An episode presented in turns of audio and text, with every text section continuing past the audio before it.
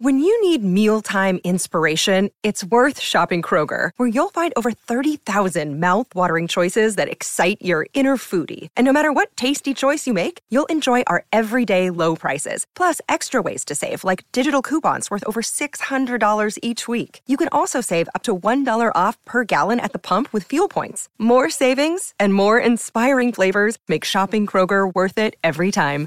Kroger, fresh for everyone. Fuel restrictions apply. These are the Keishi tapes. Uman and Favaz explore the backstories and interviews heard on Keishi, the longest running rock station in the country. Welcome to the Casey Tapes podcast. I'm John Hewlett along with. Favaz. All right, it's time for another interview from the vaults of Casey 95. This one comes from the basement tape that I just recently found. This tape includes interviews that Jack Silver did, our, our former uh, music director here at Casey back in the uh, early 80s, with Johnny Koontz of Johnny and the Distractions, which we're not going to feature, followed by Ainsley Dunbar, the drummer for.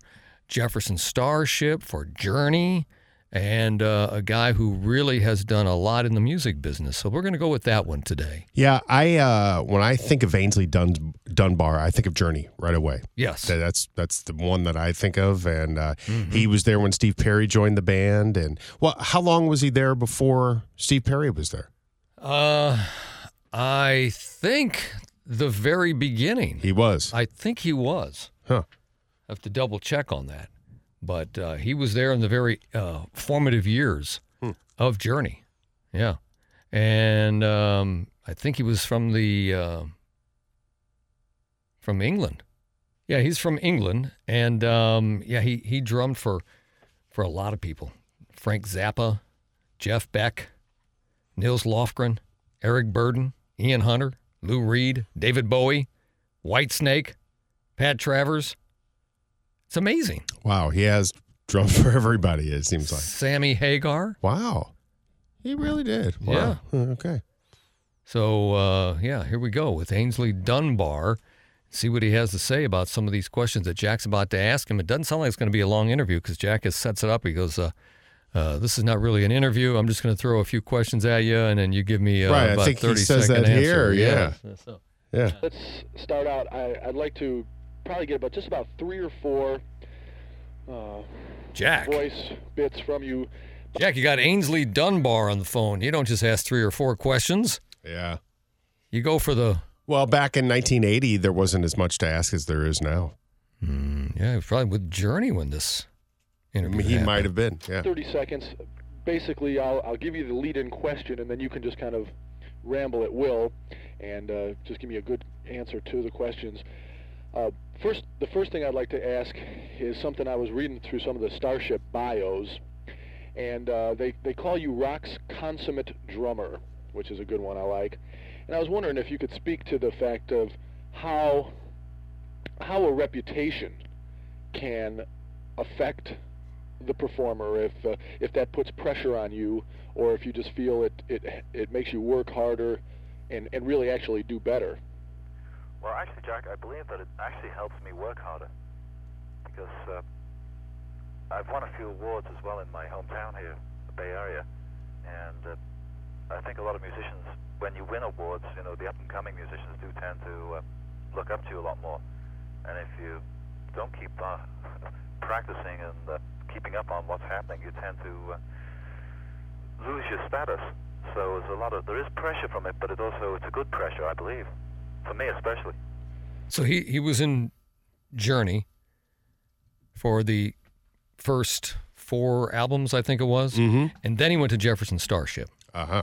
Now, this is when he was at Jefferson Starship. He sounds a bit British, but he's talking about the Bay Area, Bay Area being his hometown. yeah, right. Yeah. He's been living there for a long time, I guess. all right okay um i'd like to now move on uh Casey and early journey were uh, one and the same and we still you know wh- when people call up requesting journey at Casey, they they mean the stuff from uh, really pre steve perry okay Okay. I'd like to I'd like to know, uh, for the record, the real reason you decided to part with Journey. I had heard a few, uh, you know, rumors to different effects, but I'd like to know your reason. Good question. Hmm. yeah, yeah. Yeah.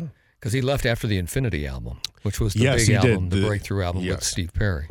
leaving journey. Well, that's very difficult to say, Jack, because uh, we just finished litigation, and I'm still under under a commitment not to talk about it. Oh, Ah, lawsuits! Mm. Oh, Wow. Well, that blows that question. Right. Must have been a good one though. All right. um, Uh huh. Yeah. let's see Yeah. what else. All right. Well, let's get to the starship. We can talk about them, can't we? yeah. Okay. Oh man, see, I want to know about all that journey stuff. So we're not going to get much of that. Any of that. No. I, I can't believe he didn't follow that up with what, what it was like to play with Neil Sean and, Yeah. and Yeah. you know, Yeah. He was nervous. uh, I guess so. The jitters. Um, The yips. to to go from Journey to a band like the Jefferson Starship, um, did you find that past experiences, uh, either with Journey and, or or even some of your earlier bands, did you find that those were uh, helpful, or did they conflict with like Grace Slick and the other members, or were they just was it a harmonious uh, uh, merger there? Well, if it wasn't harmonious, I wouldn't have been in it. Basically, is a, a point to uh, put straight in the beginning. Uh, I don't join bands out of necessity. I join it because I want to be in it. And uh, the reason I joined Journey was to uh, get it moving because I knew they had something to offer. And I enjoyed playing with the guys in it when I, I joined them. And when I joined Starship, the same reason I realized that they were in a little bit of trouble, but it was a great band, and it's very hard to find good musicians that play well together. So when you join a band, you've got to look for the fact that you either fit in with it or you don't. If you don't fit in with it, there's no way you're going to change it. All right. Um, something I'd like to hit on here because I feel a lot of you know local musicians would Jack's bored. be listening to the to the program. He's not even Um, a DJ. Huh? He was part time. He's not even a DJ. he was part time in the area. Jack was a good guy. Do you have any uh, hints or uh, you know drum related tips that you might give to a, a young performer? Even something to speak because uh, some I I find was trying to do an interview with someone and he's nervous. Oh wait, no, I shouldn't ask that. Well, of what, you. was he Yeah. really trying to do an interview here? He was just getting sound bites. Yeah, that's that's You know, yeah, that's that's what- probably was. He was that's just what mining. He was, just mining. Because he, for he knew soundbite. damn well that his voice and the way that he asked questions would not yeah. make it to the air. Yeah, you're right. That's that's a very fair statement. I'm glad you brought that. up. Yeah, yeah, me too. where I notice some drummers, uh, Charlie Watts of the Stones, it looks like he uses about John, What, what? isn't Charlie Watts dead? Yes. Okay, Okay. five This was done in the early '80s. I know. you know pieces, whereas say that Neil Peart of Rush might use John, hundreds. What? isn't Neil Peart dead? Yeah, he is dead. Yeah. Okay. Wow. I wanted to be This sure. is- this All is right. frightening All stuff. right. Okay. By the way, this is off reel to reel tape. That's why you're hearing the clicking sound in the background. I'm pushing buttons. of, of various uh, uh, bits in his drum kit. How, can you speak to that? The the size of the drum kit and And do you think you outlived those two drummers I just mentioned? and how you feel? You know what what's the best way to go? Okay, well, for one thing, uh, Charlie Watts, for example, plays a rhythmic part and is not necessarily a lead instrument. Uh, Neil Peart of uh, of Rush is a part of a trio, and he needs more instruments to be able to uh, stay in the forefront. Anytime there's a trio uh, gig, you always have more to do because there's more room for you to play. So it's always nice to have a lot of uh, melodic, uh, more melodic situations to be able to touch on to get more sounds, to keep uh, abreast of the rest of the musicians and their songs. And you, But, you know, from my point of view, I play behind a. well, I've got a seven-piece band here with two vo- lead vocalists, so there's five pieces in the band. I don't have to play that much, but what I like to play is I like tonality myself. But I don't particularly have a gigantic drum kit. Most of my, my work is in my solos. uh, I was, well, that was going to be my next. So uh, in in Wikipedia here, well, I guess in Google, it says, uh, "Why did Ainsley Dunbar leave Journey?" Wheel in the Sky and Lights led the way to stardom for the group. All, however, was not right with Journey. with the Journey World. Ainsley did not like the pop leanings of Steve Perry, so he left the band and joined Jefferson Starship. He remained their drummer through Freedom Point Zero, Modern Times, and Winds of Change. And uh, that was written on September in September of 2018. So Well, Journey uh, Jefferson Starship was also going through that period where Yeah, they, they were, were also very poppy. They were looking for hits too. Yeah. yeah. that's interesting. okay, just right out there. You. All right, and now finally, let's let's work on. Um, uh, okay, Modern Times was well, Freedom at Point Zero and Modern Times were just phenomenal successes. Those are Jefferson Starship albums. Mm-hmm. And what exactly is the status of the Starship as we speak right now? And uh, you know, as it relates to the release of the of the next album. Okay, well, we've just been in. This is be the basically the third, fourth day in the studio, actually, and we've got to say usually it takes anywhere from two to three months to do an album nowadays, and then you've got to reckon on about a month after that before the single or the album comes out. So we're looking anywhere from three to four months before we see an album in on the market. So at that point, we're looking at hitting the road as well, because we, we thought we'd be in the studio at least a month or two earlier, and due to the fact that we changed producers on this album, we had to uh, we had to uh, spend time looking for one, and we find Kevin Beamish, the guy that d- was doing the REO Speedwagon. So, uh, you know, Remember that name, Kevin Beamish? Mm-hmm. his, he did the the last album. He's just finished the new album, and they they ran a little bit over time, which is normal for you know for producers. They're always running over time, so we had to wait for him, and that put us back, and uh, sort of pushed us into actually having to do a lot more work in the studio faster because uh, we have our first gig around the sixth or seventh of uh, September in Detroit, and that's got to be the start of the tour. It's already it's one of those uh, pre-booked items. You know, uh, I don't think they have one in uh, St. Louis, but uh, they have them in U- Chicago, Cleveland, those outdoor places.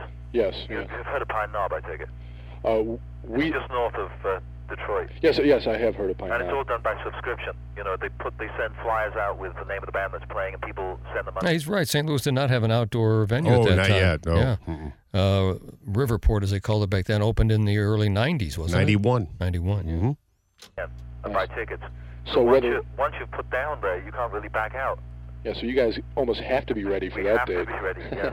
which is really forcing the issue actually for all of us. hmm So that no, that's a pressure situation, but I But we all actually thrive on pressure. I'll have to use that one. I like that one. All right. Uh, basically, that ought to do it. That'll be plenty of ammunition for me to use. Great. Uh, again, thank your time. Thank you for your time. Did now? Do we need a breaker? I think we have one, a real good one of him. So why don't we? do- I won't. Uh, I won't ask you for uh, a station ID because we already have a couple real good ones with you. Great.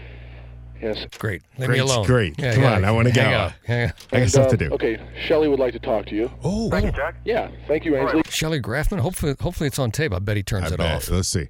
Hope you got enough first to Yeah. make it worthwhile. Oh, hey, anything with you really is worthwhile. You're, you've got quite a reputation, and it'll it'll help me a real lot. I appreciate it. But there, there you go. That's Shelley, uh, the, the the drummer of formerly no, of that's Journey, Jack Jefferson still. Starship, huh? Jack no, no, still. no. I'm saying Right. there, there you have Shelley, one on one, not just with the band's management, but the members of the band knew who Shelley Grafman Right. was, who ran Yeah. KC95, and he Yeah. could talk to them, and and uh, he was friends with a lot of the artists. There's a big deal.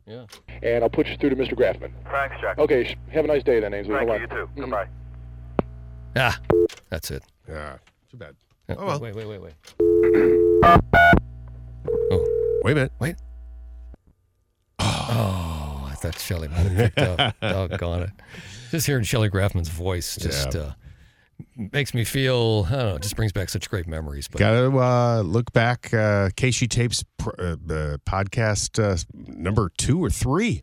That was still today. Uh, The longest podcast we ever did. yeah. You know, but was an interview with Shelley Grafman that we did that you that you and Smash did after the fact after he sold Casey and the whole bit. So yeah, Yeah, and Ainsley Dunbar is still around, still uh, re- seventy six years old. 76. Wow. Yeah. I'm looking at some of the stuff here uh, about what he may be up to now.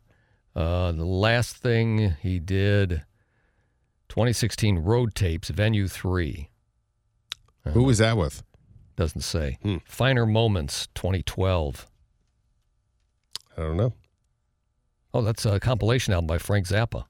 So he must be like uh, maybe re-recording or some stuff with from Zappa's early days, maybe in the studio with Maybe. with uh, technical people. I don't know. Anyway, uh, there you go. Ainsley Dunbar, one of the great drummers in rock history, on uh, the KCU tapes today. Thanks for uh, listening. You can follow me at STLU Man on Twitter, on Instagram. I'm Johnny Hewlett. And I'm Favaz, AMF. The Keishi tapes with you, man, and Favaz. For more on the history of Keishi, go to Keishi95.com or the Keishi mobile app.